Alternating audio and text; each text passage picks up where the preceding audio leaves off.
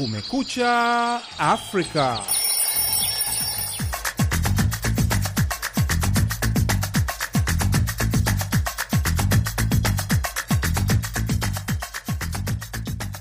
Hujambo mpenzi msikilizaji, popote unapotusikiliza. Hii ni Kumekucha Afrika kutoka idhaa ya Kiswahili ya Sauti ya Amerika, Washington DC. Karibu katika matangazo ya leo Alhamisi, tarehe 2 Februari mwaka 2023. Jina langu ni Patrick Nduimana na mimi ni Idi Ligongo. Tunasikika kupitia redio zetu shirika kote Afrika Mashariki na Maziwa Makuu, ikiwemo TKFM Tanga, Dodoma FM Dodoma, Redio Ngoma ya Amani Baraka Fizi, Redio Maniema nambari 1 Kindu DRC, Redio Mitume Kitale Kenya, sasa Redio Bungoma na UBC Redio Uganda. Vilevile tunapatikana katika mtandao wetu wa VOA Swahili.com.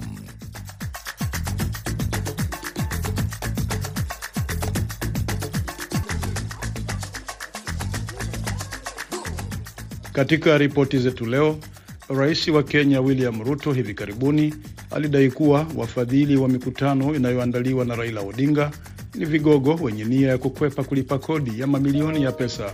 Wachambuzi wanasema nini? Sioni kwamba ni ajabu kwa rais uh, Ruto kusema kwamba lazima watu walipe ushuru eh, kwa sababu ni kana kwamba amerithi nchi ambayo tayari deni limefikia kiwango hiki na sasa hivi eh, inaelekea hata kumi na moja trilioni. Na katika taarifa nyingine, bunge la Peru la tupilia mbali pendekezo la kuahirisha uchaguzi hadi Desemba mwaka huu. Ni baadhi ya vidokezo vya ripoti utakazosikia katika matangazo haya ya nusu saa, lakini kwanza Idi Ligongo anakusomea habari za dunia.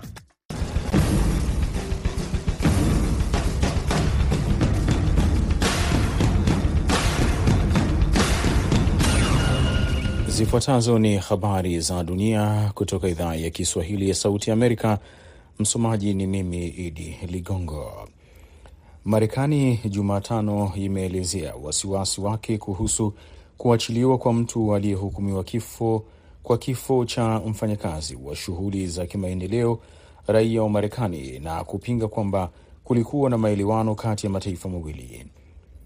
Mtu aliyekuwa na bunduki wa Kiislam alimpiga risasi John Granville, raia wa Marekani aliyekuwa na umri wa miaka thelathini na mitatu dhidi ya shirika la kimataifa la Marekani la maendeleo la USAID ambalo alikuwa akifanyia kazi pamoja na dereva raia wa Sudan mwenye umri wa miaka 40 Abdul Rahman Abbas katika shambulizi la siku ya mwaka mpya wa 2008. Serikali ya Sudan Jumatatu ilimwachilia Abdul Latuf Abdu Zaid ambaye alihukumiwa kwa mauaji hayo, huku wanasheria wake wakisema huo ulikuwa ni uamuzi wa mahakama pamoja na kuwa ni sehemu ya makubaliano ya Sudan na Washington kuhusiana na ugaidi wa kipindi kilichopita. Waziri Mkuu wa Uhispania Pedro Sanchez amewasili Rabat Jumatano kwa ziara yenye lengo ya kuimarisha uhusiano kufuatia mgogoro mkubwa wa kidiplomasia baina ya mataifa hayo mawili. Sanchez na dazeni ya mawaziri wanatarajia kuwa na kikao leo hii pamoja na wajumbe wa ngazi ya juu wa serikali ya Moroko. Wanatarajia kutia saini mikataba kadhaa ikijumuisha ya uwekezaji pamoja na majadiliano kuhusiana na changamoto za wahamiaji, vimesema vyanzo vya serikali ya Moroko. Kabla ya ziara, waziri mkuu Sanchez alizungumza kwa njia ya simu na mfalme Mohammed wa sita ambaye ametoa mwito kwake kuangazia namna mpya ya uhusiano baina ya Moroko na Uhispania, kwa mujibu wa taarifa iliyotolewa na ofisi ya waziri mkuu wa Uhispania. Alitembelea Uhispania Aprili mwaka jana baada ya kipindi kirefu cha mgogoro wa kidiplomasia. Bunge la Peru Jumatano limetupilia mbali pendekezo la kuahirisha uchaguzi hadi Desemba mwaka huu licha ya karibu miezi miwili ya maandamano ambayo yalisababisha vifo vya watu kadhaa kufuatia kuondolewa madarakani kwa rais wa zamani Pedro Castillo. Patrick Nduwimana na ripoti kamili. Wabunge wataendelea kujadili pendekezo tofauti la kufanya uchaguzi wa mapema, ombi muhimu la waandamanaji. Pendekezo la kwanza ambalo ni moja kati ya mapendekezo kadhaa lilitupiliwa mbali na wabunge 68 hamsini na wanne walilikubali huku wawili wakijizuia kuonyesha msimamo wao. Ndani ya bunge lililogawanyika sana, baadhi ya wabunge wanataka kumaliza muhula wao wa awali, huku wengine wakitaka kwenda mbali zaidi na kufanya kura ya maoni juu ya katiba mpya. Waandamanaji walifunga barabara katika wiki kadhaa zilizopita, wakidhibiti viwanja vya ndege na kuchoma baadhi ya majengo, huku maombi yao yakijumuisha uchaguzi wa mapema, kufungwa kwa bunge, kujiuzulu kwa rais Dina Boluarte na kuachiliwa huru kwa Castillo. Bunge liliunga mkono pendekezo la kubadilisha tarehe ya uchaguzi uliopangwa kufanyika mwaka 2026 hadi Aprili 24, lakini hatua hiyo haikufaulu kuzima machafuko. Unaendelea kusikiliza habari hizi za dunia kutoka Kumekucha Afrika ya idhaa ya Kiswahili ya Sauti ya Amerika. Marekani Jumatano imewaweka maafisa wa biashara wenye uhusiano na vita vya Rusia dhidi ya Ukraine katika orodha ya vikwazo. Orodha hiyo inajumuisha mlanguzi wa silaha Igor Zimenkov, mtoto wake wa kiume na kundi la makampuni aliyo na ubia ya Asia, Ulaya na Mashariki ya Kati kwa kusaidia Moscow kupata silaha zaidi kwa ajili ya mapigano yake ya mwaka mzima. Wizara ya fedha ya Marekani imeweka vikwazo dhidi ya mfanyabiashara wa Russia Zimenkov, mtoto wake wa kiume Jonathan na makampuni yenye uhusiano na Zimenkov ya Singapore, Cyprus, Bulgaria na Israel pamoja na mataifa mengine. Wizara ya fedha inawataja watu ishirini na wawili na taasisi ambazo zimehusishwa na vikwazo na mtandao wa viwanda vya kijeshi vya Rusia. Katika kipindi cha mwaka jana, wizara imesema imewawekea vikwazo watu mia moja na taasisi zinazojihusisha na shughuli ambazo zimewekewa vikwazo. Na wanajeshi kumi na mmoja wa Siria waliuawa katika eneo la kaskazini magharibi mwa nchi siku ya Jumatano katika shambulizi lililofanywa na kundi la Hayat Tahrir al-Sham HTS, kwa mujibu wa uangalizi wa vita. Kundi linalofanya shughuli na uangalizi wa haki za binadamu nchini Siria na lenye makazi yake Uingereza limesema kwamba kundi hilo lilifyatua makombora na roketi katika kituo cha jeshi la Siria na kuua wanajeshi wanane karibu na Ruma katika jimbo la Idlib. Kundi la HTS linaloongozwa na mwanachama wa zamani wa kundi la Siria lenye uhusiano na Al Qaida. Chombo cha habari cha serikali ya Siria hakikutoa taarifa za mapema kuhusiana na shambulizi hilo. Takribani nusu ya eneo la jimbo la kaskazini mashariki mwa Idlib na maeneo yanayopakana na jimbo la karibu la Alepo, Hama na Latakia yamegubikwa na kundi la HTS na waasi wengine wanaokinzana.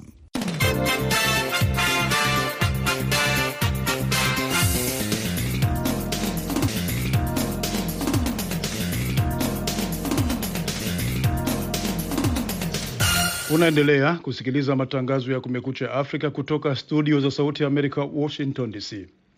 Rais wa Kenya William Ruto sasa anadai kuwa msururu wa mikutano ya kisiasa inayopangwa na kiongozi wa upinzani Raila Odinga inafadhiliwa na watu mashuhuri walio na nia ya kukwepa kulipa kodi ya mamilioni ya pesa. Mwenzetu Amina Chombo kutoka Mombasa amezungumza na Mwalim Shaban, mchambuzi wa masuala ya uchumi, na kutaka kujua mtazamo wake kuhusu kauli hiyo ya Rais Ruto. Rais Kenyatta aliondoka akiachia Kenya eh, na deni la trilioni shilingi trilioni kumi. Sasa hili likachochea lika zaidi kwamba rais hivi sasa William Samoei Ruto aweze kuwataka Wakenya wajikaze wa, wa, wa zaidi na watozwe sana ushuru kwa kufidia hiki kima cha deni ambalo sasa hivi Kenya inadaiwa. Sasa sioni kwamba ni ajabu kwa rais uh, Ruto kusema kwamba lazima watu walipe ushuru eh, kwa sababu ni kana kwamba amerithi nchi ambayo tayari deni limefikia kiwango hiki na sasa hivi eh, inaelekea hata kumi na moja trilioni. Masikitiko ni kwamba njia pekee ya mapato ya serikali zetu ni ushuru peke yake, yaani tunasema asilimia tisini ya mapato ya serikali ambazo zinachukua mfumo wa uchumi wa kibepari, wao huchukulia kwamba asilimia tisini mapato yake ni kapitia ushuru. Kwa hivyo hii si kauli ambayo kwangu mimi naona ni ajabu, bali sasa tuangalie, je, athari ya, mchakato huu utakavyoumiza yule raia wa kawaida. Hapa kuna suala la kwamba hili limeletwa kisiasa, kwa sababu ukataja kwamba kuna wale ambao wanafadhili uh, rali ambazo zinaendelezwa na Azimio la Umoja wa Pwani. Naam, uh, ni, ni kweli kama alivyosema rais kwamba zile uh, miku, ile mikutano inayofanywa ya kisiasa na kinara wa upinzani Raila Odinga kwamba ni kuna wadhamini ambao wao siku zote wanakwepa ulipaji ushuru. Lakini ni muhimu kutambua, ndugu yangu, dada yangu Amina, kwamba siku zote anayelipishwa ushuru ni yule raia wa kawaida ambaye pato lake ni dogo. Kwa hivyo akikabwa zaidi, yeye ndiyo huumizwa zaidi katika swala la utumiaji wa zile bidhaa, yani consumption, na vile vile hii huathiri kwamba akitozwa ushuru zaidi, inabidi ajibane zaidi katika maisha. Ama tajiri ama yani bwenyenye, siku zote yeye ni mhodari wa kukwepa wa kukwepa ushuru kwa njia moja, kwa njia kwamba yeye kwa mfano anamiliki eh, kampuni, kwa hivyo anapotoa ushuru wa serikali katika ile kampuni, bila shaka ule ushuru wake naye ataulipiza kwa wale wafanyabiashara, na wafanyabiashara nao wataulipiza kwa nani? Kwa yule mnunuzi. Sasa je, mnunuzi wa kawaida atalipiza ushuru kwa nani? Itabidi akabe zaidi tumbo lake. Ndio niseme kwamba eh, hii huu ni msemo wa kisiasa lakini inavyofahamika, wanasiasa wao ndio mstari wa mbele wanaokwepa masuala ya, ya, ya, ya ulipaji ushuru. Lakini cha kutamausha zaidi, ndugu yangu Amina, ni kwamba hata huu ushuru ambao eh, labda serikali ya sasa ina target kupata almost 3 trillion kwa mwaka huu, cha ajabu ni kwamba ufisadi nao huchukua nafasi yake. Hivi sasa tunavyozungumza ni kwamba ni thuluthi moja ya bajeti ya Kenya ina ina inapora, yani thuluthi moja ya mapato ya, ya serikali inaingia katika matumbo ya, ya, ya, ya matajiri na wabonyenye.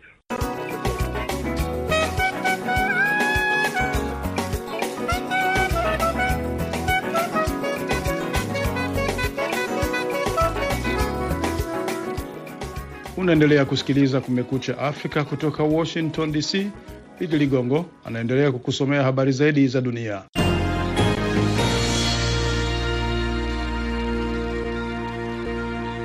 Maafisa wa idara ya upelelezi ya Marekani FBI hawakupata nyaraka mpya za siri katika operesheni yake ya Jumatatu katika nyumba ya mapumziko ya rais wa Marekani Joe Biden katika mji wa Rehoboth Beach, Delaware, ambapo mwanasheria wake licha ya kwamba walichukua baadhi ya vitu kwa uchunguzi zaidi. Mwanasheria huyo Bob Bauer amesema katika taarifa kwamba uchunguzi huo ulifanyika kuanzia saa mbili na nusu mpaka asubuhi saa sita mchana kwa kuratibiwa na ushirikiano wa mwanasheria wa rais Biden. Hapo awali mwanasheria huyo alisema chini ya kanuni na taratibu za wizara ya sheria ya Marekani na kwa kuzingatia masilahi ya operesheni ya usalama na utu, walikubali taarifa ya kufanyika kwake na kutoa ushirikiano. Kwa kuongeza, pia White House imesema kwamba mpaka muda huo kulikuwa hakuna nyaraka zaidi za siri zilizopatikana katika nyumba ya rais ya Rehoboth Beach. Na Marekani imefungua ubalozi wake leo hii katika visiwa vya Solomon ikiwa ni juhudi mpya kabisa ya kukabiliana na harakati za China katika eneo la Pacific. Ubalozi huo ni mdogo kwa kuanzia, ukiwa na afisa mkuu pamoja na maafisa wachache wa wizara ya mambo ya nje na wafanyakazi kadhaa. Marekani siku za nyuma ilikuwa na ubalozi katika visiwa vya Solomon kwa kipindi cha miaka mitano, lakini iliufunga mwaka 1993 ikiwa ni sehemu ya juhudi za kupunguza vituo vya kidiplomasia baada ya kumalizika vita baridi. Lakini hatua za China katika ukanda huo zimeifanya Marekani kuongeza ushirika wake katika nyanja mbalimbali kama vile kuchangia chanjo ya COVID-19, kurejesha tena maafisa wa kujitolea wa Peace Corps katika visiwa kadhaa vya taifa hilo na kufanya uwekezaji katika miradi ya misitu na utalii.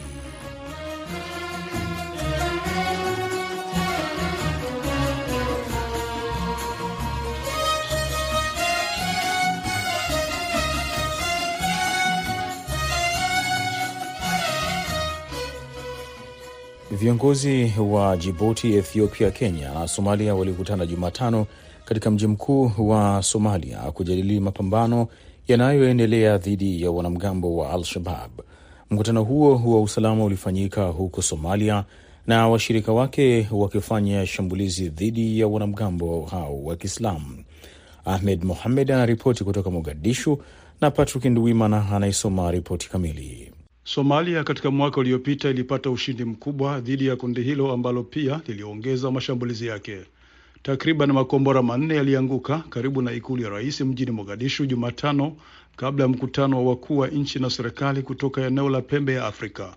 Hakuna vifo vilivyoripotiwa katika shambulio hilo ambalo Al-Shabab ilidai kuhusika. Mkutano huo uliendelea na rais wa Kenya William Ruto, rais wa Jibuti Omar Gele, waziri mkuu wa Ethiopia Abiy Ahmed na mwenyeji rais wa Somalia Sheikh Mohamud. Awali, waziri wa habari wa Somalia Daud Awais aliwaambia waandishi wa habari mjini Mogadishu kwamba viongozi hao watajadili juhudi za jeshi la Somalia na washirika wake wanamgambo wa ukoo kuhakikisha amani inapatikana katika eneo hilo. E, majadiliano ambayo yanafanyika hapa Mogadisho yataangazia zaidi hali ya usalama nchini Somalia, eh, operesheni ambazo zinafanywa na majeshi ya Somalia pamoja na wananchi, ikiwa lengo la kupata ufafa, la kupata amani ya kudumu katika eneo hili la pembe ya Afrika na pia kuhakikisha kwamba eh, hali ya usalama inayoendelea nchini Somalia. Si hali ambayo inaishia Somalia peke yake, bali ni hali ambayo inahusisha pia nchi jirani. Kenya, Jibuti na Ethiopia zina wanajeshi katika kikosi cha mpito cha Umoja wa Afrika nchini Somalia, ATMIS. Hata hivyo, wachambuzi wa masuala ya usalama wanasema mkutano wa Jumatano umetafakari ushirikiano ulioimarishwa zaidi kati ya majirani wa Somalia. Taarifa ya mkutano huo imebaini kuwa nchi za kikanda zimekubali kutafuta uwezo wa kuunga mkono operesheni za kijeshi zinazoendelea nchini Somalia. Matt Bryden ni mwasisi wa kituo cha utafiti cha usalama na sera kinachojikita kwenye pembe ya Afrika, Sahan Research. The meeting of the frontline states in, in Mogadishu today, the heads of state, is. Mkutano huo wa nchi zilizo mstari wa mbele mjini Mogadishu na wakuu wa nchi kwa kweli ni hatua muhimu katika kuendeleza mapambano yao dhidi ya Al-Shabab bila ya masuala nyeti ya amani na usalama kama vile jukumu la ATMIS na ushirikiano wa usalama, ushirikiano wa kiuchumi kati ya nchi hizo jirani. Biden anasema ushirikiano kati ya nchi za kikanda umechelewa kwa muda mrefu, akibaini kuwa jumuiya ya IGAD hapo awali ilitoa wito kwa nchi wanachama kukabiliana na Al-Shabab kama tatizo la kikanda. Biden anasema ingawa Al-Shabab wamejikita nchini Somalia, wamefanya mashambulizi mabaya katika eneo lote la pembe ya Afrika hasa nchini Kenya na wamefanya uvamizi nchini Ethiopia na nchini Djibouti. So this is about uh, Somalia and its neighbors not simply Kwa hivyo hii inahusu Somalia na majirani zake, siyo tu kushirikiana katika vita vya kawaida au vya kukabiliana na Al-Shabab ndani ya Somalia.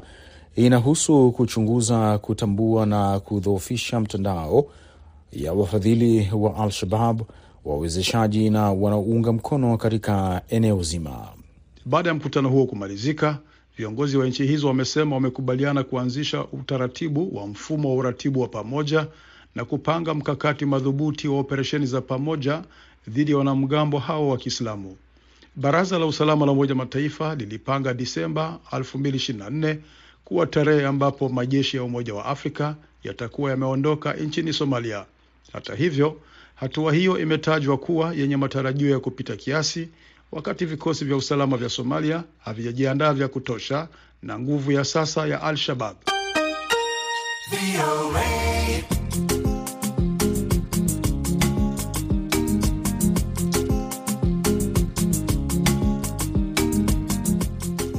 Hiyo unasikiliza ni Kumekucha Afrika, tukiendelea na ripoti zaidi kutoka chumba chetu cha habari. Kifo cha kusikitisha cha Taro Nichols, kijana mweusi wa umri wa miaka 29, kutokana na kupigwa na polisi mwezi uliopita kimezusha tena mjadala kote Marekani kuhusu ukatili wa polisi na pia kuashiria kuwa maandamano ya kitaifa ya mwaka 2020 kufuatia mauaji mengine yaliyofanywa na polisi yatasaidia katika kuleta mageuzi. Nichols alikufa Januari 10, siku tatu baada ya kupigwa vibaya na polisi watano katika mji wa kusini wa Memphis katika jimbo la Tennessee. Idara ya polisi ya mji huo tayari imewafungulia polisi hao mashtaka ya mauaji kutokana na tukio hilo. Harrison Kamau anaarifu zaidi. Uchunguzi, uwajibikaji na mashtaka ndiyo matumaini pekee ya Wamarekani weusi kila kifo cha aina hiyo kinapotokea. Kote hapa Marekani, polisi wamekuwa wakiwa takriban watu watatu kila siku tangu 2020 kulingana na wasomi na wanaharakati wa marekebisho kwenye idara ya polisi ambao wamekuwa wakifuatia matukio hayo. We want them to pass the George Floyd Police Reform Act this time. They owe us that. Tunaomba hatua ichukuliwe wakati huu. Tunaomba wapitishe mswada wa marekebisho kwenye sheria za polisi uliopendekezwa baada ya kifo cha George Floyd. Wanalo deni kwetu, kwa familia ya Nichols pamoja na familia nyingine zote zilizoathiriwa na ukatili unaofanywa na maafisa wa usalama hapa nchini. Hayo yakifanyika, tutalishukuru bunge la Tennessee. Tukio la Nichols akiwa mikononi mwa polisi mjini Memphis lililonaswa kwenye video na kutolewa kwa umma Ijumaa wiki iliyopita linaibua kumbukumbu kwamba juhudi za kuleta marekebisho kwenye idara ya polisi hazijaleta tija katika kupunguza ukatili wa polisi. Ben Crump ambaye ni wakili maarufu wa haki za watu weusi na ambaye pia ni wakili wa familia Nichols anasema kwamba polisi wanapokea mafunzo yenye dhana potofu kwamba kuna baadhi ya makundi ya watu wenye tabia za uhalifu zaidi ya wengine. It doesn't matter if the officer is a black officer, a Hispanic officer, or a white officer. Haijalishi iwapo polisi ni mweusi, mlatino au hata mzungu, wote wanadhana kwamba wanaweza kumfanyia hivi Nichols akiwa Memphis, Tennessee, Keenan Anderson akiwa Los Angeles, California, au hata Byron Williams akiwa Las Vegas, Nevada. Kifo cha Nichols kimeacha Wamarekani wengi wakiwa na swali la iwapo kuna hatua zozote za marekebisho zilizopigwa tangu elfu mbili na ishirini. Mauaji ya mwaka huo ya Marekani mweusi George Floyd mjini Minneapolis, Minnesota, alionekana kwenye video akifinywa shingo kwa goti na afisa wa polisi na iliyotazamwa na mamilioni ya watu yalifufua tena vuguvugu la Black Lives Matter kote hapa Marekani na kwenye mataifa ya nje. Ahadi za marekebisho kwenye idara ya polisi zilitolewa wakati huo muda mfupi baada ya kifo cha Floyd, lakini kinyume na hilo, idadi ya watu waliokufa wakiwa mikononi mwa polisi tangu wakati huo imeongezeka na kufikia 1186 mwaka uliopita, kulingana na mtandao unafuatilia ukatili wa polisi hapa Marekani. Wamarekani weusi ni asilimia 26 ya watu waliouawa, ingawa watu weusi ni asilimia 13 pekee ya jumla ya wakazi wa Marekani. Jason Tana ni kiongozi kasisi kutoka kanisa la Kikristo la Mississippi Boulevard mjini Memphis, ambako ni nyumbani kwa Memphis. It's a serious step back when it comes to the communities trusting law enforcement. And it's an interesting tension that we have to live in. We need Anasema ni hatua ya kurudi nyuma pale jamii inapoamini maafisa wa usalama huku ikiendelea kuishi kwa hali ya taharuki, na anasema kwamba wanahitaji usalama wa umma, wanahitaji idara itakayokomesha uhalifu uliokithiri. Kutokana na ukosefu wa marekebisho kwenye ngazi ya serikali kuu, marekebisho kwenye serikali za majimbo yamekuwa hafifu na yasiyokamilika. Kote Marekani kuna karibu idara elfu kumi na nane tofauti za polisi zikiwemo polisi wa trafiki, polisi wa miji, sherif, miongoni mwa nyingine, kila moja ikiwa na sheria zake, mafunzo pamoja na utendakazi wake. Baadhi zimefanya marekebisho huku baadhi zikiwa bado hazijapiga hatua zozote. Kabla ya kukamilisha matangazo haya, namkaribisha Idi Ligongo akusomee muktasari wa habari za dunia.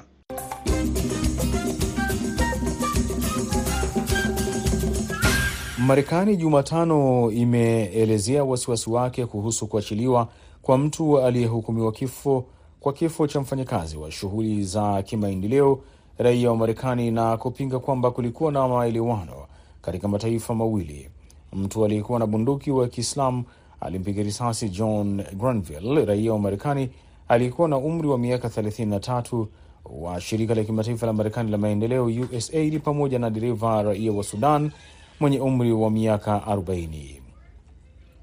Waziri Mkuu wa Uhispania Pedro Sanchez amewasili Rabat Jumatano kwa ziara yenye lengo la kuimarisha uhusiano kufuatia mgogoro mkubwa wa kidiplomasia baina ya mataifa hayo mawili. Sanchez na dazeni ya mawaziri wanatarajiwa kuwa na kikao leo hii pamoja na wajumbe wa ngazi ya juu wa serikali ya Moroko. Marekani Jumatano imewaweka maafisa wa biashara wenye uhusiano na vita vya Rusia dhidi ya Ukraine katika orodha ya vikwazo. Orodha hiyo inajumuisha mlanguzi wa silaha Igor Zimenkov, mtoto wake wa kiume na kundi la makampuni aliyo na ubia ya Asia, Ulaya na Mashariki ya Kati kwa kusaidia Moscow kupata silaha zaidi kwa ajili ya mapigano yake ya mwaka mzima. Matangazo ya alfajiri kutoka idhaa ya Kiswahili ya Sauti ya Amerika yanakamilisha muda wake kwa leo. Kwa niaba ya wote walioshiriki kufanikisha matangazo haya, msimamizi BMJ Moridhi, mwelekezi wetu Jumbe Hamza, naitwa Patrick Nduimana. Hewani nimeshirikiana na Idi Ligongo. Kwa pamoja tuna wageni tukiwatakia asubuhi njema.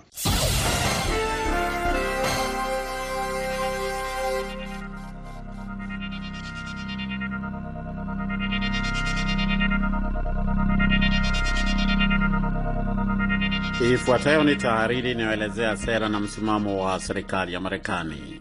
Kitengo cha wizara ya mambo ya nje ya Marekani cha tuzo kwa haki au programu ya RFJ ambayo inasimamiwa na huduma ya usalama wa kidiplomasia inatoa zawadi ya hadi dola milioni kumi kwa habari zitakazopelekea kukamatwa au kuhukumiwa katika nchi yoyote kwa Mohamud Abdi Aden na mtu mwingine yeyote aliyefanya, kujaribu au kula njama ya kutenda au kusaidia kutekeleza shambulio la mwaka 2019 kwenye jumba la hoteli la Dusit D2 jijini Nairobi, Kenya. Alasiri ya Januari 15 mwaka 2019, watu wenye silaha wa kundi la kigaidi la Al-Shabab wakiwa na vilipuzi, silaha za kiotomatiki na maguruneti walishambulia kituo cha kibiashara cha Dusit D2, jengo lenye ghorofa sita za maduka, afisi na hoteli. Takriban watu ishirini na mmoja akiwemo raia mmoja wa Marekani waliuawa katika shambulio hilo. Al-Shabab, mshirika wa kundi la kigaidi la Al-Qaida, lilitoa taarifa za moja kwa moja wakati wote wa shambulio hilo na pia kutoa taarifa kwa vyombo vya habari ambapo walisema kwamba shambulio hilo lilitokana na mwongozo kutoka kwa kiongozi wa Al-Qaida ambaye sasa ni marehemu Ayman Zawahiri. Mohamud Abdi Aden anayejulikana pia kama Mohamud Abdirahman, kiongozi wa Al-Shabab, alikuwa sehemu ya kundi lililopanga shambulio hilo la hoteli ya Dusit D2. Mnamo mwezi Oktoba mwaka 2022, wizara ya mambo ya nje ya Marekani ilimtangaza Aden kama gaidi sugu wa kimataifa. Al-Shababu wanahusika na mashambulizi mengi ya kigaidi nchini Kenya, Somalia na nchi zingine jirani ambayo yamesababisha vifo vya maelfu ya watu ikiwa ni pamoja na raia wa Marekani.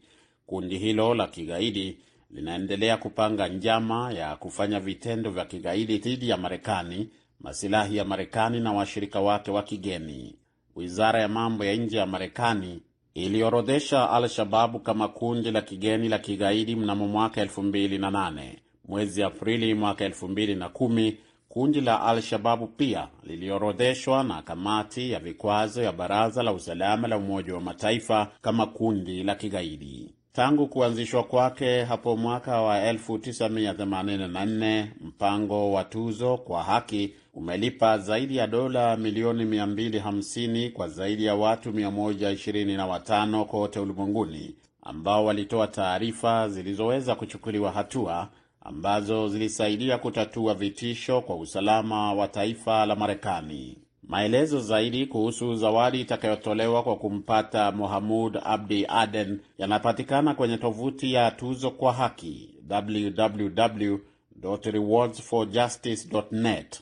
Yeyote aliye na taarifa kuhusu wahusika wa shambulio la mwaka 2019 katika hoteli ya Dusit D2 nchini Kenya anapaswa kuwasiliana na Rewards for Justice kupitia Signal, Telegram au WhatsApp kwa nambari alama ya kujumulisha 1 202 702 7843 au kupitia kwa nambari alama ya kujumulisha 254 7187 12 366 nchini Kenya na alama ya kujumulisha